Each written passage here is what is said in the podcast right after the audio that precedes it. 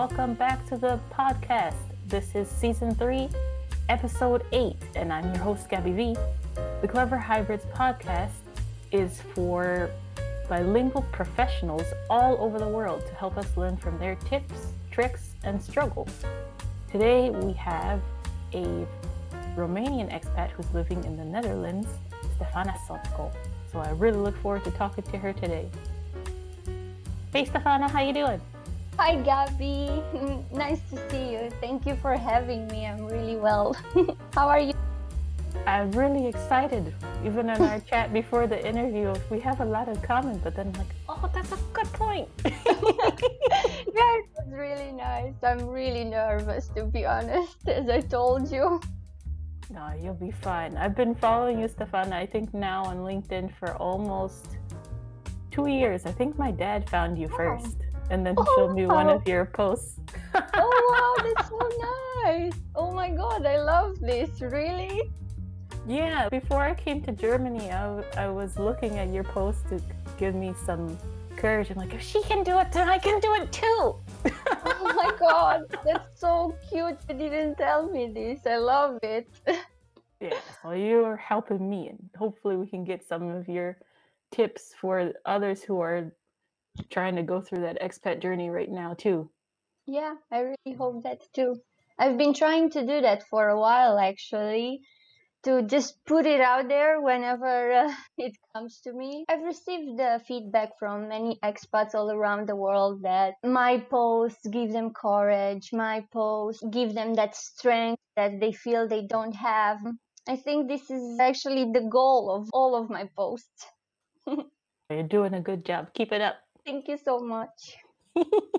I want to ask you, Stefana, what made you decide to move from Cluj, Romania to Breda, Netherlands? What was the idea behind that? It's a really funny story because it's not necessarily my story. I didn't want to move. I didn't want to leave Romania. It has never crossed my mind that I will uh, leave uh, my home country, my family, my friends. But there's this urge in humans to grow, to go beyond the limits. Both me and my partner felt that for quite a while.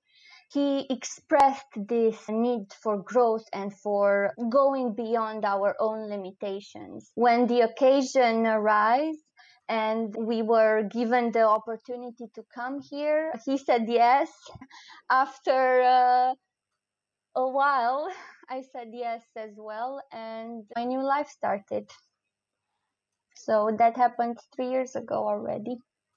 So it took some convincing for you to go. What did he have to say to you? Basically, he came here and I continued to stay in Romania for one more month. Then he said, just give it a try. You have to get out of your comfort zone in order to explore new potential. One thing that I really hate is wasted potential. So I said, okay, let's see what else I can do with my life. All right, you're doing a good job so far. Three years, and it just keep on rising. yes. Hopefully, yes. Yeah, you're doing great. But most people think of, okay, I moved. This is the end of the stress, but it's more of a commencement. It's the end, but it's also the beginning of a whole lot of adventuring and craziness. New level of stress. Hmm one type of stress I haven't experienced back home. Yeah, it's very different. So, what was your hardest struggle maybe during your first year, besides the language, of course? When I first arrived here, Gabby, I was so anxious and afraid of everything that I didn't even go to the supermarket by my own. I was always waiting for my partner to go together because I just felt so small. I, I don't know. I just felt that I was taken from my comfort zone and put like this in another level of uh, this really sick game that I wasn't understanding. Back in Romania, I had two jobs. I had an amazing career, and I came here with no job.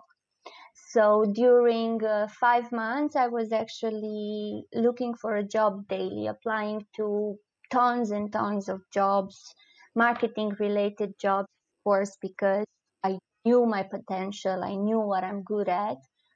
But then after I kept getting the no's, the daily no's, I called them, I started to apply to everything just to to have a purpose during the day, to feel that I'm not wasting time and I'm not wa- wasting my uh, abilities. And one day, I, I, still remember, I will never forget that day. The previous day, I applied to a job that it felt like it was made for me and for uh, my knowledge when they sent me their email that they really like my background my experience my portfolio etc but because i do not speak the language they cannot move on with the application i just fell down we were on the street we were having coffee to go just fell and started crying because I, I lost all hope. But then I didn't give up.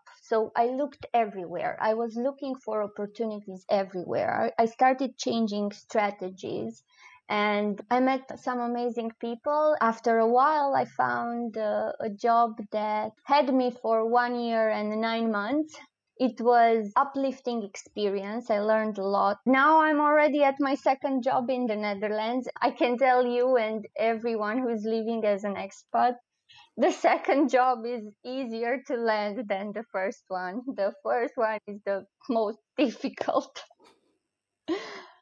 yeah, so that was it. Yeah, it uh, it was really difficult. I know for a fact that my story is not unique all expats are going through this in a way or another and that's what motivated me to write about this experience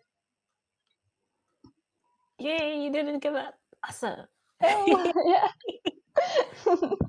that really goes with a quote that you had on your linkedin profile it wasn't even from a famous person it was from you i was like oh that, that makes a lot of sense you said the paths are not always covered in fresh grass. Sometimes it feels like I need to walk barefoot on stones. Even so, stopping was never a choice. Yeah. So. Yeah, and I have goosebumps. Even though I know I said that. But it's a motto that I'm following because I think one of the hardest things in life is to lose yourself, to have no idea who you are anymore, and be a chameleon. When you live in a different country, in a foreign country, you have to be a little bit of a chameleon. You have to understand the culture. You have to empathize with the people in that country. But most of all, and that's something I didn't do, you have to be patient with yourself. Out of self love, come so many great things, but it's a hard process. Yeah, I'm still going through that too. You have this feeling of, I don't fit in here, but you're like, I don't fit in here. That's great. you can teach them a thing or two about where you are from. Yeah, definitely. And you just have to open your heart more, but also don't be afraid to be yourself.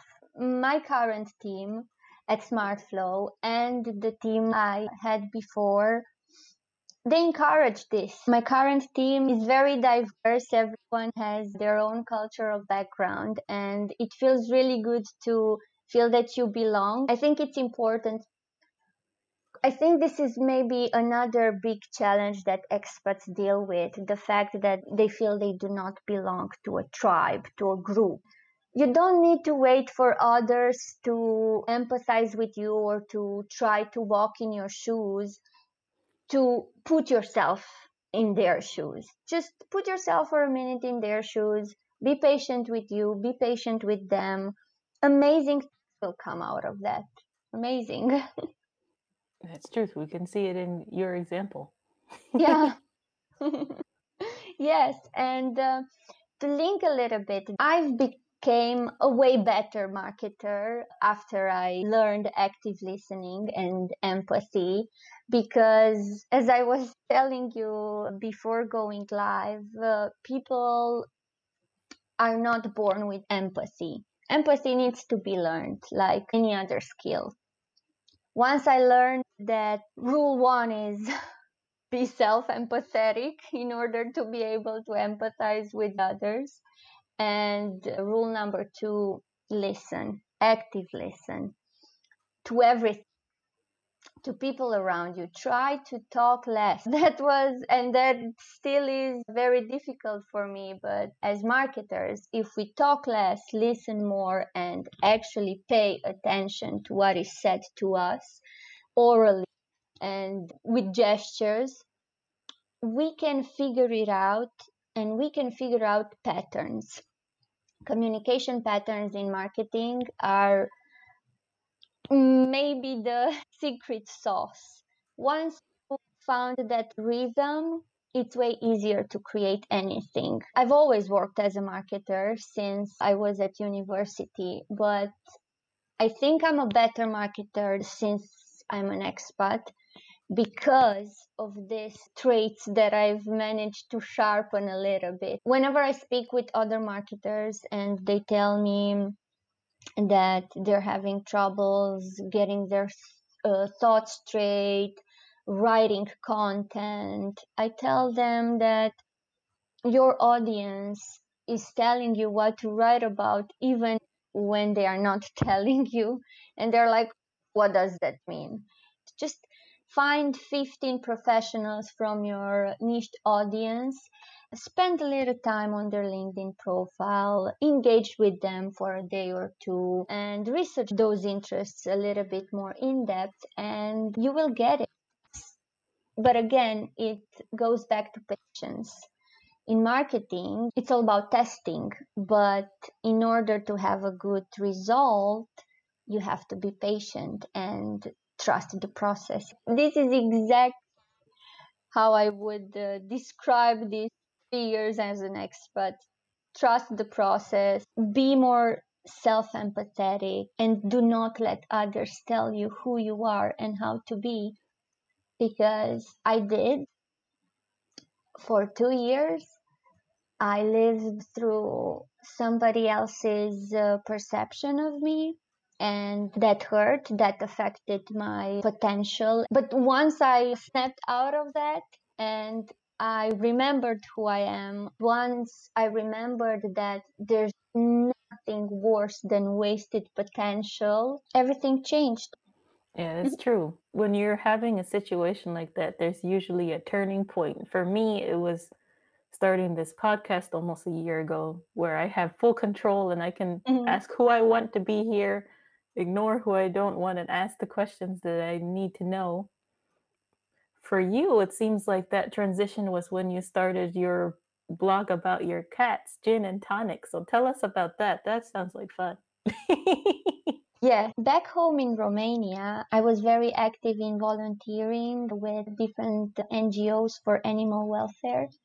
In Romania, I mostly worked as a content creator. So I wrote a lot. I was a storyteller. I was a ghostwriter. My whole career was around writing.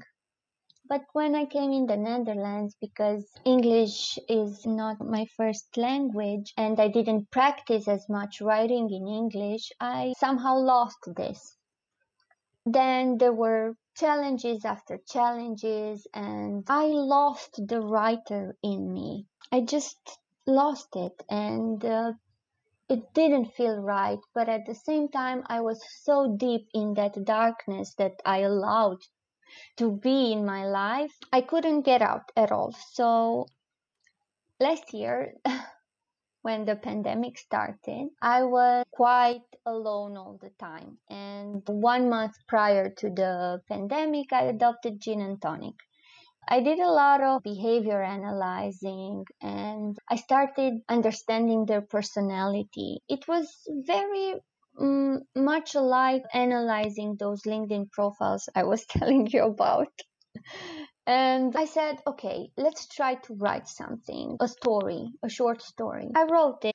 but it was me who was telling the story and it just felt no, no, something is not right. So I waited for a day and next day I was like, let's try again. And then I started writing. So each story is either nar- narrated by Gin or by Tonic. And I did it again and again every day because practice and consistency are again two very strong pillars in marketing, storytelling, writing in general. It started to gain track and people were reading. At one point, I reached 800 readers on a story without any ads or anything, just keywords and uh, a lot of Instagram and Facebook. It saved me because it showed me that the writer was always there. I just muted her and I muted her for the wrong reasons. I muted her because other people told me I am not good enough. And I allowed that to control me. Once I said, enough is enough. I know I can do it. I only need practice and a nurturing context. It all changed. Even better is that my next job, the one that I have now at SmartFlow, is around creating content. So I uh, write content, professional content in English only for really interesting industries that I've never imagined uh, I will uh, write for. So it saved me. They saved me. Uh, that's amazing. You knew exactly what you were looking for. You took Absolutely. your life back. Exactly. It was five stories and I knew that I would never ever allow the writer in me and the creator in me to go away. I think this is uh, something that many expats deal with. That's why I try to be so empathetic with them. That's why I always uh, try to reply and be there because it was so difficult for me. It was one of the most challenging parts of my life to lose myself like that. Something that I was known for in my country, something that I was wanted for in my country, and something that I really liked telling people I do, taken away from me like this. And not necessarily taken away, but I allowed it to go away. I allowed it to slip away like that. All I needed was exercise and a little bit of confidence to nurture more confidence and to nurture more uh, self love and more creativity. Yeah, it's really good. They said the catchphrase for 2020 was "You're on mute." 2021 is "Don't mute yourself." Yes, yes, that, this is beautiful. Absolutely, never mute yourself if you truly have something good to say, or if you really believe in that and you think it's good. Just say it and practice Never stop practicing, be consistent, deliver. Unfortunately, I know so many marketers that stay in a loop of just maybe I can do it better, maybe I can do it better, and then they never deliver. If it's not online, it, it doesn't exist. Even if you tell me that you created so many things, if I don't see them, if people are not being impacted by them, they do not exist. Create and deliver. Yeah. Stevie Wonder signed, sealed, and delivered. Don't forget the delivery part. That's so cute. Yes. Yeah, something like that.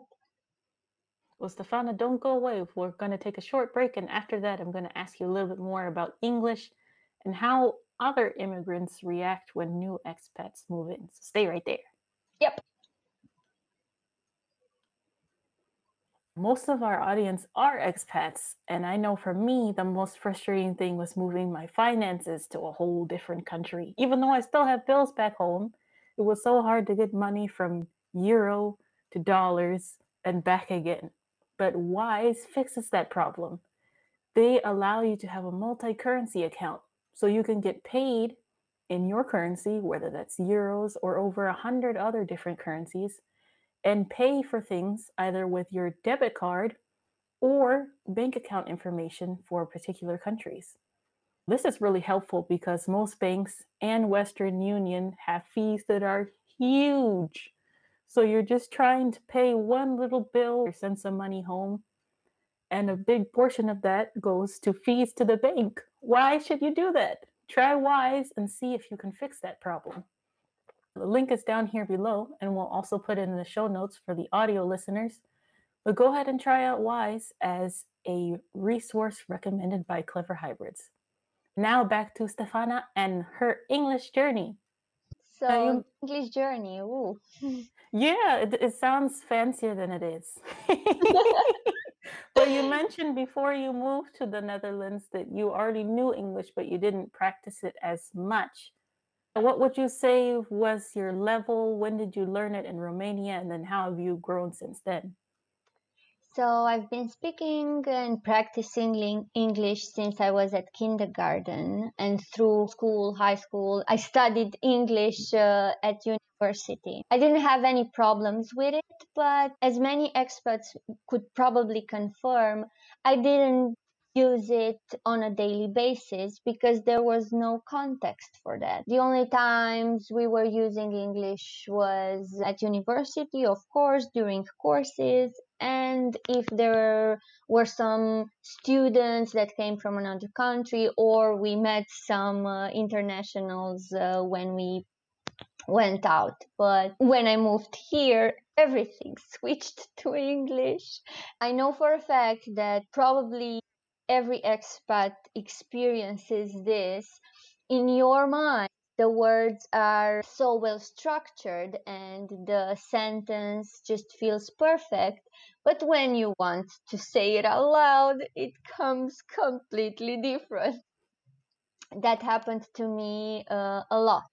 I see here that Alberto is asking, what do you recommend to speak uh, fluently? So what helped me was to read everything in English. So all the books that I've ordered were in English. And I read at least one book per week to make sure that I get the vocabulary and I know more and more words. The second thing I did was I watched TED Talks and I actually still watch at least one per day. I try to listen TED Talks uh, from people that are from different part of the world to listen to their accent and to get used to their accent as well so I can understand different accents so I can be more comfortable with my own accent. Also, back in the days I used to just read stories out loud in English so I can hear myself and I recorded as I was uh, telling the stories. The fourth thing and maybe the most difficult is to go out there and use it without uh, fear and without shame that you might say some words wrong. Because the truth is probably we will never speak it 100% accurately. But the more we speak it and the more we have courage to put ourselves out there with everything speaking a new language, writing, creating great campaigns, the better we will become practice is the uh, mother of everything. I did go to many InterNations um, parties and network events as I was speaking in English, being comfortable with one another's error, tiny mistakes, or that thing, hmm, how do you say it? It just felt a little bit more natural, and I started feeling more comfortable. Then I realized I am using another language that is not mine to communicate. And that was amazing because I did something that not so many people do through their lives. When I realized how amazing is that I do this and I get to speak with people all around the world, it just felt as a, like a gift and not as a burden anymore. That's the story. well, that's a great point. Thank you for the question, Alberto. That was a good one. Yeah, I read a quote right before this. It says, if someone is speaking to you with an accent, they're smart enough to speak more than one language. That's one thing. Yeah. And they're also brave enough to use it for their job. Show some respect, yeah. people. exactly. And I was told, I was told many times, your professional English is not good enough.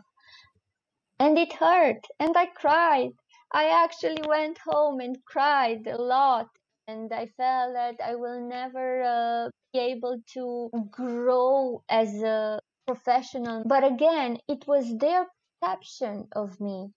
And it was my responsibility to tell them thank you and move on and continue be great and work towards more greatness but at that time i didn't do it but once i did it welcome greatness. Yeah you kept on walking on rocks. Good for you uh, stefana. Yes. Yes yes. Now this is might be a bit of a touchy subject for some people but I know that it's happened with me and other people as well. When you move somewhere, there are always going to be some people like, oh, these foreigners. And some of them might be natives, but then the ones that really hurt personally are those who are from your home country. Maybe they've been there longer than you and they really don't feel like helping you because they have a scarcity mindset like, like this is mine. You can't have any of it. How do you deal with those people? I didn't deal well at the beginning. I suffered a lot. I actually got a little bit sick because of all the stress and all the pain. It was not fair that I allowed that to control my whole existence. It's always difficult for any foreigner, but Eastern Europeans are always seen a little bit uh, shady I got my uh, dose of marginalization, let's put it like that. But uh, as you were saying, the most difficult part was when it came from people from my own country. When I felt that jealousy, that toxic competition, that I need to be better than you. I need to earn more money than you. I just have to be in any way better than you.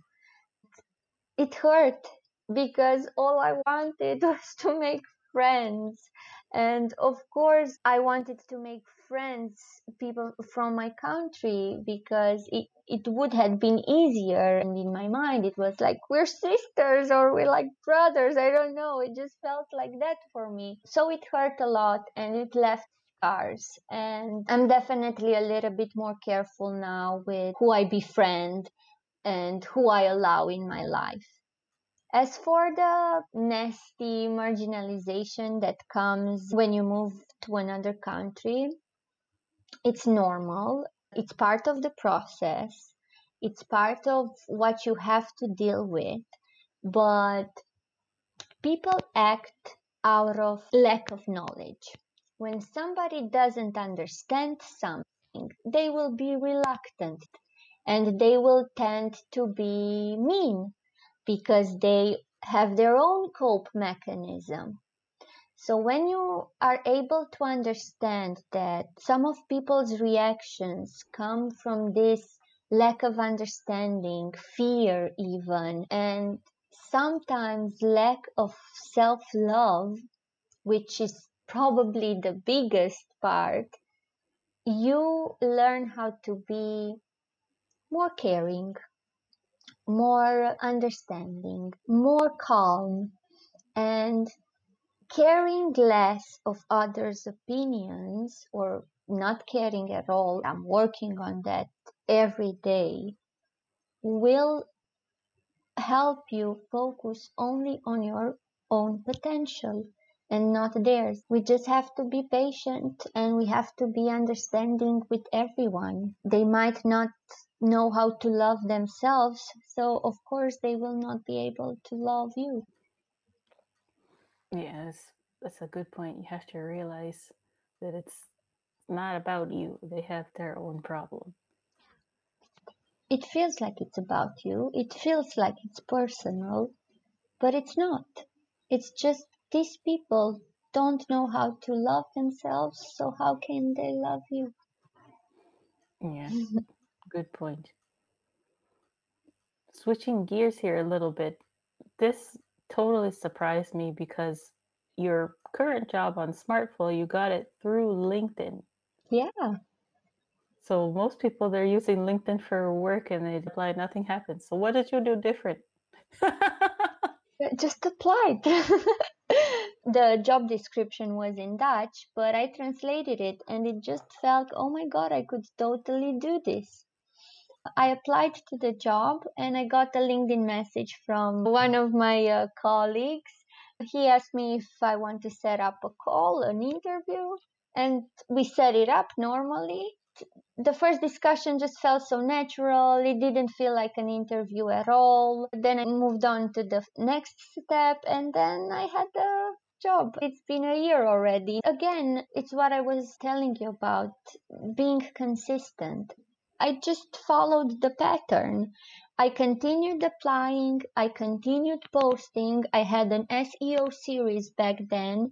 Every day I posted something about SEO, search engine optimization. LinkedIn's algorithm recognized my content and it pushed me as a top candidate every time I applied to something.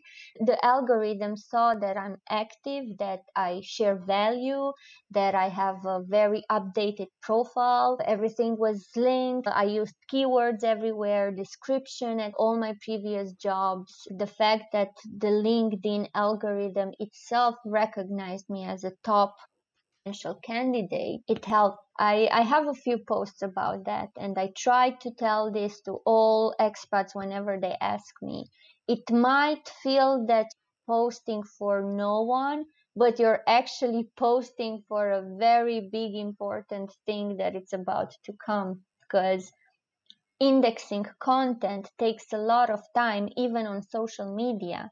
I still get likes, for example, for posts that I've shared years ago, because it might be that only now that particular keyword that I used got indexed or got a little bit more track, and now the algorithm pushes the content I had back then in front because now it's relevant. Back then it might have not been. That's why it's important even when we post on our blogs or on our website to keep updating the content. A page is not ready just because we posted it. A page should be updated every three months to tell the algorithm, hey, we're alive, my page is updated. when you make an update, what kind of changes would you make? So, first of all, you should edit the first paragraph of the blog post. Try to see if there are any changes in the way your keyword is now relevant. Because maybe six months ago you used the keyword cat, for example, but now the main keyword should be ginger because most of the people search for ginger cats now and not only for cats. So adjust this kind of things. Definitely you need to adjust, edit a little bit your headings. H1, H2, H3. Those are very important. When you do these SEO changes, adjust those. Move the hyperlinks. If your hyperlink is in the middle of the content, move it uh, at the beginning of the content. Make sure that the hyperlink still works. Add an extra hyperlink that's internal link to another page on your website. You should always add another link to a different page on your website. And of course, change the call to action. If the call to action was get in touch with us six months ago, now change it to read this blog as well, or call us at this number, follow us on social media. These slight changes, they don't have to be big changes. You just have to tweak it a little bit so the algorithm knows that you're still active and that the page is still relevant. Mm-hmm. Be like, I'm still alive. Yeah, I'm here. hey, I'm alive. Now, is that process the same as what people call A B testing, or is that something else? It is something else. So, for example, you want to A B test a, a piece of article. First of all, you will test two different titles to see which one performs better on social media, email, funneling, etc. You might also want to test two different keywords, short keyword and a long tail keyword to see which one brings more organic traffic. You want to test your call to actions always. One has a long term impact on your business, and one is focused on keeping the reader engaged on your website.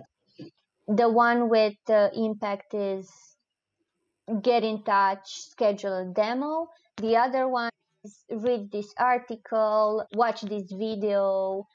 First one is focused on you, and the second is focused on the reader. So you want to see which one gets them triggered. What I do in my email marketing funneling is I test two to three subject lines always. The pre-header text in the email uh, again is different on uh, each test. That little piece of text that you see whenever an email mm-hmm. lands that's super important. I test the buttons in one of the emails the button has a color in one of the emails has another color and in the third email for example is positioned at the end or and not at the beginning things like that. Then I also switch the blocks between emails. In the first email, I start with uh, a very important announcement, but in the second email, I start with a resource. And in the third email, I start with something else. Again, which one gets more track? So it's these little tweaks, but they are very important in helping you understand how the brain of your audience is wired what gets them triggered. So after you did this test for three to six months, depends, you can follow the pattern because marketing is a lot of patterning actually. yeah, and it takes some time to establish that pattern. That's a good point. Yeah, it takes some time. And uh, a struggle that many marketers deal with it is that they might have colleagues or management that does not understand marketing or they are being put in a box they are being told what to do and marketers do not like being told what to do that's why god gave us this creative head to use it and it's very challenging but fortunately i am not one of those cases I am actually empowered like queens are empowered. I am very blessed. I think that's why I managed to grow so fast and regain my confidence because I am motivated and nurtured to achieve this greatness. Yeah, nobody needs a backseat driver manager be like, turn right, turn left. Are we there yet? yes. And you're like, ah! yes, exactly. Exactly. I know what I'm doing. That's why you hired me, right? exactly. No micromanaging. With email marketing, I've been seeing a lot of different advice about it. Some people are like, don't do it at all. And I'm like, mm. and then other people are saying daily, weekly, monthly. What is the frequency that you recommend? So, email marketing is uh, still probably one of the best ways in which you can communicate with your audience in a non-intrusive way. Because again, when you do A-B testing and when you are patient to understand your audience, you will manage to deliver content that they actually enjoy reading. When you enjoy something, you don't feel spammed by it.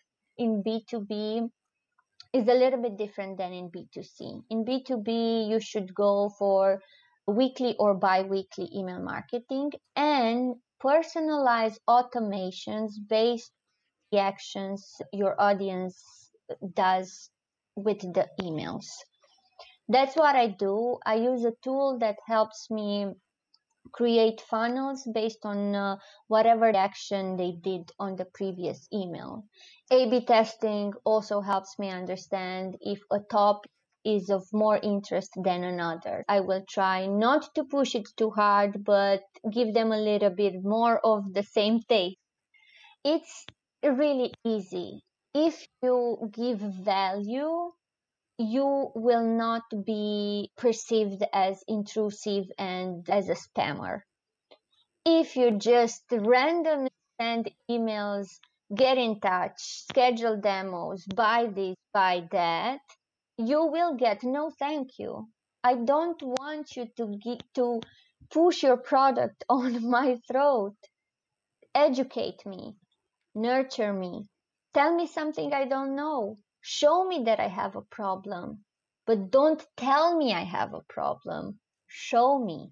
Let me understand and let me learn and come to the conclusion that I have a problem. That's extremely important in marketing, but it comes with experience. Marketers, like any other professional, reach a level of knowledge and confidence and okay i know what to do next. I understand my audience so well. I know when you have a good product and when you know you have a good solution and when you know what to do with it you will not fail. Even if it takes a lot of time you will not fail because if you are persistent in uh, showing the value of and the impact long term short term of the solution that you are uh, managing people around your audience will notice it and will come to the conclusion that they need that because you've educated them it's that easy educate do not sell I love that. I'm going to write that down somewhere. Stefana, thank you so much for sharing your wisdom with us. Welcome to the Clever Hybrids tribe. it was really nice. thank you very much. I really liked this. Yeah, we had a great time. And for those of you who are like, where can I get more of Stefana's stuff? Can you tell them how they can get in touch with you? As you put it there, you can connect with me on LinkedIn. I am very friendly and I will be there for you if you need my help. So just connect with me on LinkedIn. Yeah, Stefana has been very helpful for other expats who are looking for work to share their posts or CVs with her network. So I'm sure that's helped a lot of people. I hope so. Thank you, Stefana. Stay right there. Don't go away the Clever Hybrids Tribe. We had a great time as usual. And Stefana, as she said, is on LinkedIn. So go ahead and check that out. For those of you that this may be your first time here, what is Clever Hybrids besides the podcast? I know we're cool with that. But as a consultancy, we work with people who may not speak English as a first language to help them to improve their skills. Just like Stefana mentioned, with a lot of practice, you can improve your vocabulary, your pronunciation, even your presentation skills, but it helps to have a coach to help you move faster.